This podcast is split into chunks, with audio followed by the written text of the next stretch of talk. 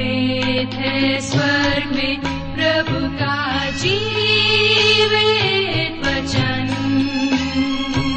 सृष्टि निर्माता भी है यही वचन। नमस्कार प्रिय श्रोताओं सत्य वचन कार्यक्रम को लेकर एक बार फिर से हम आपकी सेवा में उपस्थित हैं और हमें विश्वास है कि इस बाइबल अध्ययन से आपको अत्यधिक लाभ मिल रहा है। जैसा कि आपको मालूम है कि इस अध्ययन माला में इन दिनों हम पवित्र शास्त्र बाइबल के नए नियम में से पौलुस द्वारा लिखी गई कुलुसियो नामक पत्री का विस्तार से अध्ययन कर रहे हैं और हम आशा करते हैं कि इस अध्ययन माला से आपको लाभ मिल रहा है। तो आइए अपनी इस श्रृंखला को आगे बढ़ाते हैं। और सुनते हैं ये कार्यक्रम सत्य वचन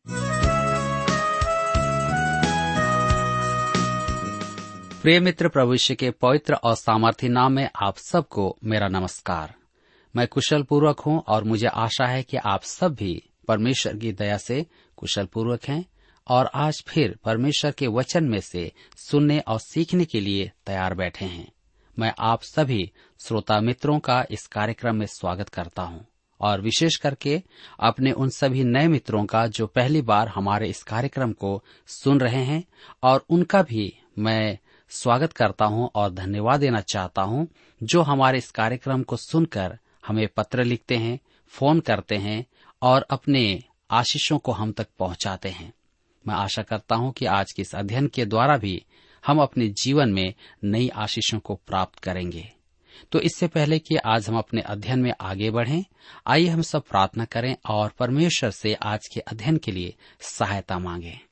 हमारे दयालु और प्रेम पिता परमेश्वर, हम आपको धन्यवाद देते हैं आज के सुंदर समय के लिए जिसे आपने हम सबके जीवन में दिया है, ताकि हम दूर में रह कर के भी एक साथ आपके जीवित और सच्चे वचन का अध्ययन रेडियो के माध्यम से कर सकते हैं। आज जब हम आपके जीवित वचन में से सीखना चाहते हैं हमारी प्रार्थना है कि आप हमें अपनी बुद्धि, ज्ञान और समझ प्रदान कीजिए, ताकि प्रत्येक श्रोता भाई बहन जब आपके वचन को सुने तो निश्चित रूप से आपका वचन प्रत्येक के जीवन में कार्य करने पाए। हमारी प्रार्थना उन भाई बहनों के लिए है, जो अपने जीवन में निराश हैं, परेशान हैं, बीमार अवस्था में हैं, पारिवारिक समस्या में उलझे हुए हैं, या आर्थिक दबाव में और तनाव में हैं, आप उन सब की सहायता करें। अपनी शांति उन्हें प्रदान करें, उन्हें आत्मिक रीति से और बलवंत करें। प्रार्थना अपने उद्धारकर्ता प्रभु यीशु के नाम से मांगते हैं। आमीन।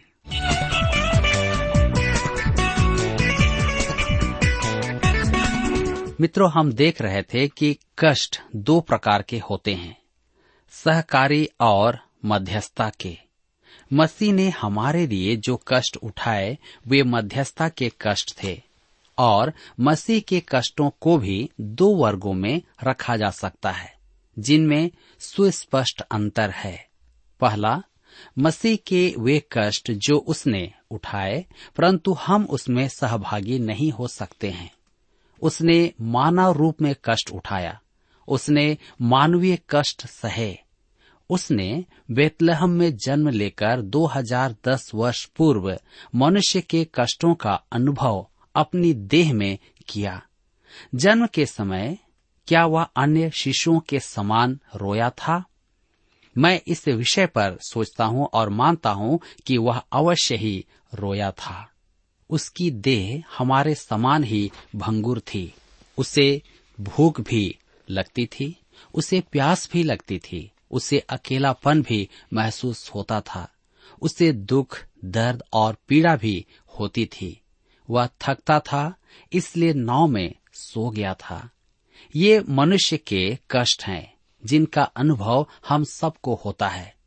गलातियों के पत्र छह अध्याय उसके पाँच पद में पॉलुस लिखता है, हर एक व्यक्ति अपना ही बोझ उठाएगा। कुछ ऐसे कष्ट हैं जो केवल हम ही व्यक्तिगत रूप से उठा सकते हैं। हम अकेले जन्मे हैं। हमारा प्रभु यीशु भी अकेला जन्मा था। हम कष्ट का अनुभव भी अकेले ही करते हैं। जीवन की कुछ समस्याएँ ऐसी हैं जिन्हें केवल हमें ही सहन करना है और अकेले ही करना है। एक ऐसा दुख भी है जो हमारे साथ कोई नहीं बांट सकता। यदि हम बीमार हो जाएँ, तो हमारा स्थान कोई भी नहीं ले सकता है। अर्थात जिस व्यक्ति की मृत्यु निश्चित की गई है उसे ही मृत्यु मिलेगी न कि दूसरे व्यक्ति को। जिसका कष्ट है उसे ही उठाना पड़ेगा। एक बार ग्रीष्मकाल के समय हम रेगिस्तान से होकर यात्रा कर रहे थे और मेरा बेटा उस समय बहुत छोटा था, वह बीमार हो गया। उसका बुखार 104 था। हमने मार्ग में एक अस्पताल में उसे भर्ती करवाया। उस समय यदि मुझे उसका स्थान लेने के लिए कुछ भी करना पड़ता तो मैं करता। मैं सहर्ष उसका बुखार अपनी देह में ले लेता, परंतु यह संभव नहीं था। हम इन बातों में सहभागी नहीं हो सकते हैं। मेरे प्रियो, ऐसा समय आता है जब हमें घोर अंधकार से भरी हुई तराई से होकर के चलना पड़ता है। हम मरेंगे भी अकेले ही। यही कारण है कि प्रभु यीशु को जानना है कि वह हमारे साथ है, जबकि मनुष्य मृत्यु में हमारे साथ नहीं चल सकता। एक अति महान बात है कि हमें अकेला ही रहना है। मेरे प्रियो, प्रभु यीशु ने मानवीय कष्ट उठाए। ऐसे कष्ट हमारे साथ कोई नहीं बांट सकता है। दूसरा कष्ट जो वह किसी के साथ नहीं बांट पाया था, वह था परमेश्वर के पुत्र का कष्ट। परंतु उसने फिर भी मनुष्यों से अपनी पहचान बनाई। नाश्वर मनुष्यों में ऐसा कोई नहीं है जो उसके समान कष्ट उठा पाता। वह अपने भाइयों के सदृश हुआ और स्वयं कष्ट उठाया। परंतु उसने मनुष्यों में होकर के भी परमेश्वर के पुत्र होने के कारण कष्ट उठाया। इस प्रकार के कष्ट का वर्णन भजन संहिता उनहत्तर में है, जिसके ग्यारह पद से बारह पद में लिखा है कि वह नासरत में शराबियों का गीत बन गया था। वह टाट का वस्त्र पहने था। ओह, वह परमेश्वर का पुत्र होने के कारण कैसा कष्ट उठा रहा था। वह बंदी बनाया गया महायाजक के सुरक्षा कर्मी उसका ठट्ठा और मज़ाक कर रहे थे। उसे चोगा पहनाया गया। उसके सिर पर कांटों का ताज अर्थात मुकुट रखा गया। उन्होंने उसके साथ गर्म हाथ का खेल खेला। इस खेल के बारे में कहा जाता है कि इस खेल में आँखें बांधकर बारी बारी से मारते थे। एक सैनिक नहीं मारता था। तब आँखों से पट्टी हटाकर या खोलकर पूछा जाता था कि वह कौन सा सैनिक है जिसने उसे नहीं मारा। यदि वह सही नाम भी बता देता तो वे उसे स्वीकार नहीं करते। वे फिर से उसकी आँखों पर पट्टी बांधते और नए सिरे से खेल आरंभ करते। उन्होंने उसे मारते मारते ऐसा कर दिया कि उसका चेहरा मनुष्य का सा नहीं दिखता था। क्रूस पर चढ़ाने से पूर्व उन्होंने उसके चेहरे का रूप बदल दिया था। उसने ऐसे कष्ट उठाए जो मनुष्य ने कभी नहीं उठाए थे, क्योंकि वह परमेश्वर का पुत्र था। फिर उसने संसार के पापों के लिए बलि बनकर कष्ट उठाया। वह परमेश्वर का मेमना था जो जगत के पापों को उठा ले गया। हम में से कोई भी उन कष्टों में सहभागी नहीं हो सकता है। हम उसकी मृत्यु को समझ सकते हैं कि वह हमारे लिए मरा, हमारे पापों के बदले में मरा। हम यह भी मानते हैं कि वह हमारे स्थान पर मरा, परंतु हम उसकी मृत्यु में प्रवेश नहीं कर सकते। वह अकेला ही क्रूस पर चढ़ा। वह परमेश्वर द्वारा त्याग दिया गया था। मनुष्य द्वारा भी त्यागा जा चुका था। उसका लहू शहीद होने का नहीं, बलि का लहू था। क्रूस पर तीन घंटे मनुष्य ने बुरे से बुरे व्यवहार उसके साथ किया। सुबह नौ बजे से बारह बजे तक मनुष्य ने यथासंभव दुष्टता की सीमा पार की। बारह से तीन बजे तक अंधकार छाया हुआ था। इस समय परमेश्वर अपनी ओर से अच्छा कर रहा था। क्रूस वह बेदी बन गया, जिस पर जगत के पाप उठाने वाला मेमना बलि किया गया है। परमेश्वर का मेमना। पहला पत्रस की पत्री तीन अध्याय उसके अठारह पद में लिखा है, मसीह ने भी अर्थात अधर्मियों के लिए धर्मी ने पापों के कारण एक बार दुख उठाया, ताकि हमें परमेश्वर के पास पहुँचाए। वह शरीर के भाव से तो घात किया गया, पर आत्मा के भाव से जिलाया गया। जी हाँ यह ऐसा कष्ट था जिसे आप और मैं उठा नहीं सकते थे। वह किसी के साथ उसे बांट नहीं सकता था और उसे अकेला ही उठाना था। दूसरी बात हम देखते हैं, दूसरी ओर मसीह ने ऐसे कष्ट भी उठाए जिन्हें हम उसके साथ बांट सकते हैं। ये वे कष्ट हैं जिन्हें पॉलुस पद 24 में व्यक्त करता है। धार्मिकता के निमित्त कष्ट उठाना। नासरेत के आराधनालय में यीशु ने कहा यौनार चिशु समाचार आठ अध्याय उसके चालीस पद में, अब तुम मुझ जैसे मनुष्य को मार डालना चाहते हो, जिसने तुम्हें वह सत्य वचन बताया जो परमेश्वर से सुना। ऐसा तो अब्राहम ने नहीं किया था। उसने धार्मिकता के कारण कष्ट उठाए और हमें कहा गया है कि हमें भी ऐसे ही कष्ट उठाने होंगे। पत्रस कहता है, पहला पत्रस की पत्री, तीन अध्याय, उसके चौदह पद में, यदि तुम धर्म के कारण दुख भी उठाओ तो धन्य हो।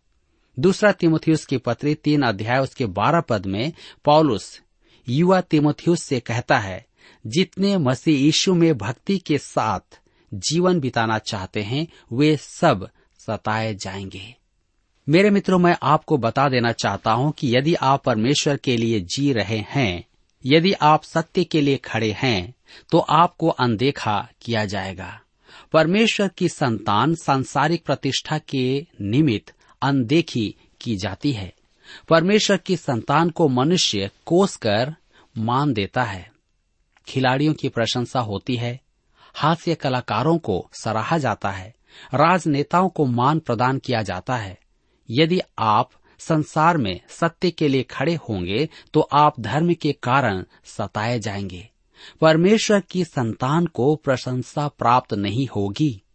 पॉलुस इस सत्य से परिचित था। अतः उसने रोमियो के पत्री आठ अध्याय उसके छत्तीस पद में लिखा है, तेरे लिए हम दिन भर घात किए जाते हैं। हम वध होने वाली भेड़ों के समान गिने गए हैं। परमेश्वर का नाम लेने वालों के भाग में यही सब बातें हैं। मेरे मित्रों, सुसमाचार सुनाने के निमित्त मसीह की पहचान के अनुपात में कष्ट उठाना। पहला योना उसके चार अध्याय के सत्रह पद में योना लिखता है, इसी से प्रेम हम में सिद्ध हुआ कि हमें न्याय के दिन हियाब हो, क्योंकि जैसा वह है, वैसे ही संसार में हम भी हैं। प्रभु यीशु ने अति स्पष्ट कह दिया था। यौनार्ची सुसमाचार, पंद्रह अध्याय, उसके अठारह और उन्नीस पद में। यदि संसार तुमसे बैर रखता है तो तुम जानते हो कि उसने तुमसे पहले मुझसे बैर रखा। यदि तुम संसार के होते तो संसार अपनों से प्रेम रखता। परंतु इस कारण कि तुम संसार के नहीं, वरन मैंने तुम्हें संसार में से चुन लिया है, इसीलिए संसार तुमसे बैर रखता है। यदि आप संसार के नहीं हैं तो संसार आपसे बैर रखेगा। संसार में एक मसीही जन की ख्याति मसीह के साथ उसके नाम के विपरीत अनुपात में है। यदि आप संसार में जनमान्य हैं तो मसीह के समक्ष मान्य नहीं है। मसीह के समक्ष स्थान पाने के कारण आप संसार में प्रशंसा के पात्र नहीं होंगे। परमेश्वर की संतान को अपना अधिकृत स्थान प्राप्त करके मसीह यीशु की पहचान में बढ़ना है। जब हम मसीह के लिए कष्ट उठाते हैं, तब मसीह यीशु भी हमारे साथ कष्ट उठाता है। कलिसिया के साथ कष्ट उठाता है। मेरे मित्रों, आपको स्मरण होगा कि दमिश्क के मार्ग पर प्रभु यीशु ने पौलुस से कहा था शाउल शाउल तू मुझे क्यों सताता है? यह सुनकर वह युवा फरीसी आश्चर्य में पड़ गया। वह तो सोच रहा था कि वह मसीह के अनुयायियों को सता रहा था, परंतु वह यह जानकर चकित रह गया कि वह प्रभु यीशु को सता रहा है। पहला पत्रस की पत्री चार अध्याय उसके बारह और तेरह पद में पत्रस यही कहता है, हे प्रियो, जो दुख रूपी अग्नि तुम्हारे परखने के लिए तुम में भड़की है इससे यह समझकर अचंभा न करो कि कोई अनोखी बात तुम पर बीत रही है। पर जैसे जैसे मसीह के दुखों में सहभागी होते हो, आनंद करो, जिससे उसकी महिमा के प्रकट होते समय भी तुम आनंदित और मगन हो। एक बात तो निश्चित है, यदि आज सुसमाचार का विस्तार होना है तो किसी को भी कष्ट उठाना होगा। स्वर्गीय डॉक्टर जॉर्ज गिल ने कहा कि जब एक बच्चा संसार में जन्म लेता है तो सभी को पीड़ा उठाना होता है। आज नया जन्म कम होने का कारण है कि विश्वासी पीड़ा सहन करने के लिए तैयार नहीं है। कष्ट उठाना सबकी पसंद नहीं है, परंतु पॉलुस इस पद में यही कहता है, हम सब नव जागृति देखना चाहते हैं। हम प्रफुल्लित हो गवाही देने और परमेश्वर के लिए जीने की बात करते हैं। परंतु, मेरे मित्रों, यदि सुसमाचार को बढ़ाना है और मनुष्यों का उद्धार होना है तो किसी को तो कीमत चुकाना होगा। आप परमेश्वर के वचन को फैलाने में कितनी कीमत चुका रहे हैं, मैं आपके बारे नहीं जानता। क्या आप सुसमाचार के लिए कष्ट उठाने को तैयार हैं? या आप सिर्फ़ दूसरों को कष्ट उठाते हुए देखना चाहते हैं? हम कुलसियों की पत्री एक अध्याय उसके 25 पद में पढ़ते हैं, जहाँ पर लिखा है, जिसका मैं परमेश्वर के उस प्रबंध के अनुसार सेवक बना, जो तुम्हारे लिए मुझे सौंपा गया, ताकि मैं परमेश्वर के वचन को पूरा पूरा प्रचार करूँ। ध्यान दीजिए, प्रबंध, अर्थात भंडारीपन। परमेश्वर इस संसार के साथ अलग अलग भंडारीपन का व्यवहार करता है, परंतु वे सब मसीह में मुक्ति पर आधारित हैं। इस संसार में यीशु के जन्म से पूर्व वे विश्वास रखकर एक मेमना बलि चढ़ाते थे, और मसीह उन्हें उद्धार प्रदान करता था, क्योंकि वह एक दिन अपनी जान देगा। पुराने नियम में यह परमेश्वर का प्रबंध था।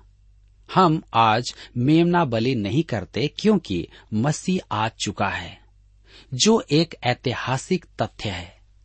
हमें जो करना है, वह बस यह है कि उसमें विश्वास करना है। मैं परमेश्वर के उस प्रबंध के अनुसार सेवक बना, जो तुम्हारे लिए मुझे सौंपा गया। पॉलुस कुलुसी के अन्य जाति विश्वासियों को लिख रहा था कि वे इस नए प्रबंध के भाग हैं। वे कलिसिया के सदस्य हैं। परमेश्वर के वचन को पूरा पूरा प्रचार करो, वह एक ऐसी बात है जो पुराने नियम में अत्यंत ही महत्वपूर्ण थी।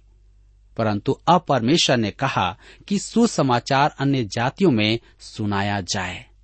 कुलुसियों की पत्री एक अध्याय उसके 26 पद में हम पढ़ते हैं।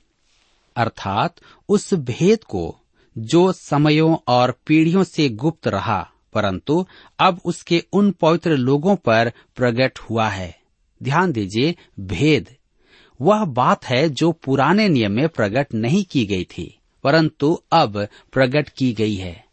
हमने इफिसियों की पत्री के अध्ययन में देखा था कि भेद यह नहीं था कि अन्य जातियाँ उद्धार पाएँगी, क्योंकि यह तो पुराने नियम में कहा जा चुका था। भेद तो यह था कि परमेश्वर इसराइल को अन्य जातियों के साथ एक ही नींव पर आधारित करेगा। सबने पाप किया है और सब परमेश्वर की महिमा से रहित हैं। सबके सब भटक गए हैं। अब परमेश्वर यहूदी और अन्य जाति दोनों को, सब जातियों को लेकर एक नई देह में, अर्थात कलिसिया में रख रहा है। यह पुराने नियम में नहीं था, परंतु अब प्रकट है। पवित्र लोगों पर प्रकट हुआ है। इस भेद को जानने वाला पौलुस अकेला नहीं था। यह भेद उस युग में परमेश्वर के पवित्र जनों पर प्रकट था। हम कुलुसियों की पत्री एक अध्याय उसके सत्ताईस पद में आगे पढ़ते हैं। जिन पर परमेश्वर ने प्रकट करना चाहा कि उन्हें ज्ञात हो कि अन्य जातियों में उस भेद की महिमा का मूल्य क्या है और वह यह है कि मसीह जो महिमा की आशा है, तुम में रहता है। मेरे मित्रों, मसीह जो महिमा की आशा है, तुम में रहता है। हम मसीह में हैं।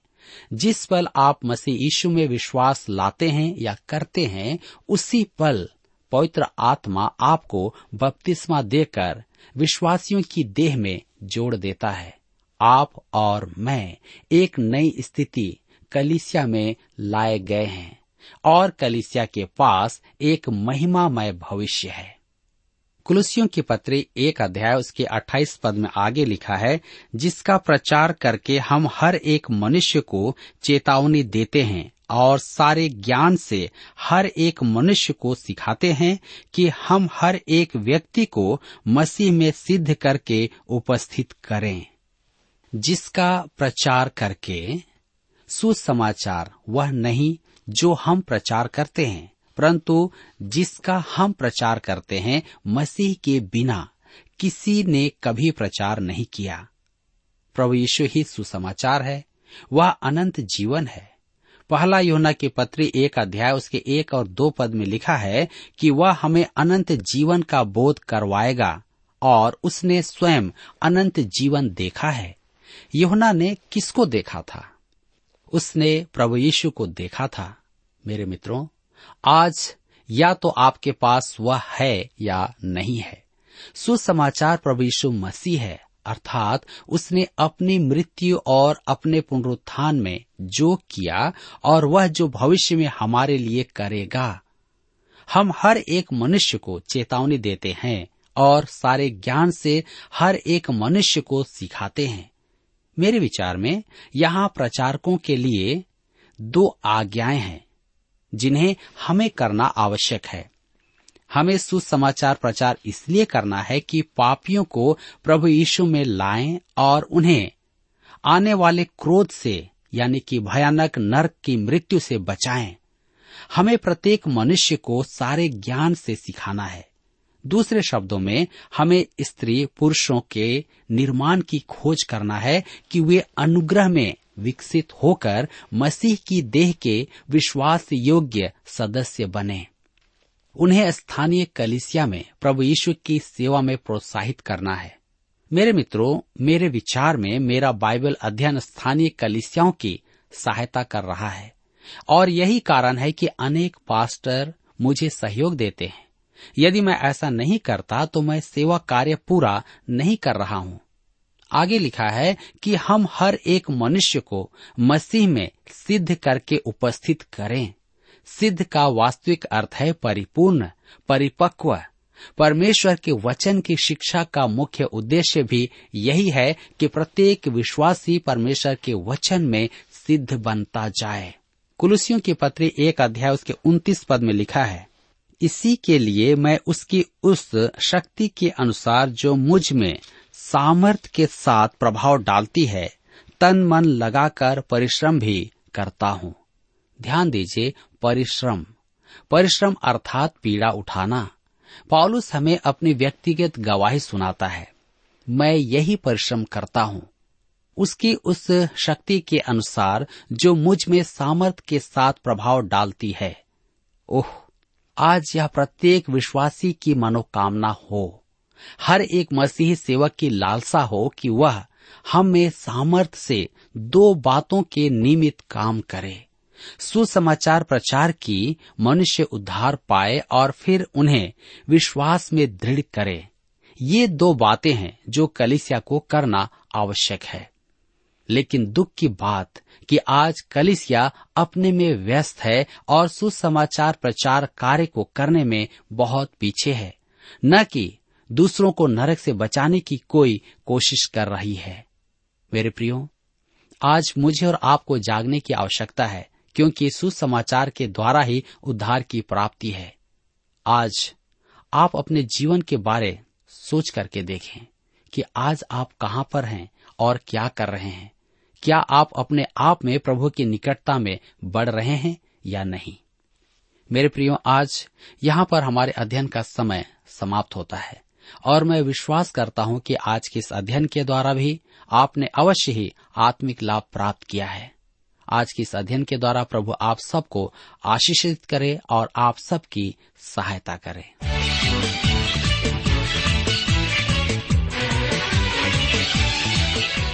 प्रिय श्रोताओ अभी आप सुन रहे थे बाइबल अध्ययन कार्यक्रम सत्य वचन हम आशा करते हैं कि आज के इस कार्यक्रम से आपको आत्मिक लाभ मिला होगा। यदि आप परमेश्वर के बारे में और अधिक जानना चाहते हैं तो हमारे पास नया नियम एवं पवित्र शास्त्र बाइबल उपलब्ध है। इन्हें प्राप्त करने के लिए आप हमें इस पते पर लिख सकते हैं। कार्यक्रम सत्य वचन T W R post box number चार तीन एक शून्य, नई दिल्ली, एक एक शून्य शून्य एक नौ। पता एक बार फिर सुन लीजिए। कार्यक्रम सत्य वचन T W R post box number four three one zero New Delhi one one zero zero one nine और हाँ श्रोताओ, याद रखें कि पत्र लिखते समय आपका नाम और पता साफ़ साफ़ लिखा होना चाहिए। इसके अलावा आप हमसे टेलीफोन के माध्यम से भी बातचीत कर सकते हैं, जिसमें हमारे काउंसलर या सलाहकार आपको सलाह देंगे। तो नोट कीजिए हमारा मोबाइल नंबर नौ नौ पाँच आठ आठ दो शून्य चार एक चार। याद रखें, double nine five eight eight two zero four one four. और हमारा दूसरा नंबर है zero nine six five one four double three three nine seven. याद रहे, शून्य नौ छ पाँच एक चार तीन तीन तीन नौ सात। इसके अलावा आप हमसे ईमेल के द्वारा भी संपर्क कर सकते हैं। हमारा ईमेल आईडी है Hindi T T B at T W R dot I N. Hindi T T B at T W R dot I N. श्रोताओं, इस कार्यक्रम को आप हमारे website radio at at two dot com पर भी सुन सकते हैं। इस website radio at at two dot com के बारे में अपने मित्रों को भी सूचित कर दें। और अब इसी के साथ हमारे कार्यक्रम का समय यहीं पर समाप्त होता है। अगले कार्यक्रम में आपसे फिर मुलाकात होगी। तब तक के लिए हमें आज्ञा दीजिए। नमस्कार।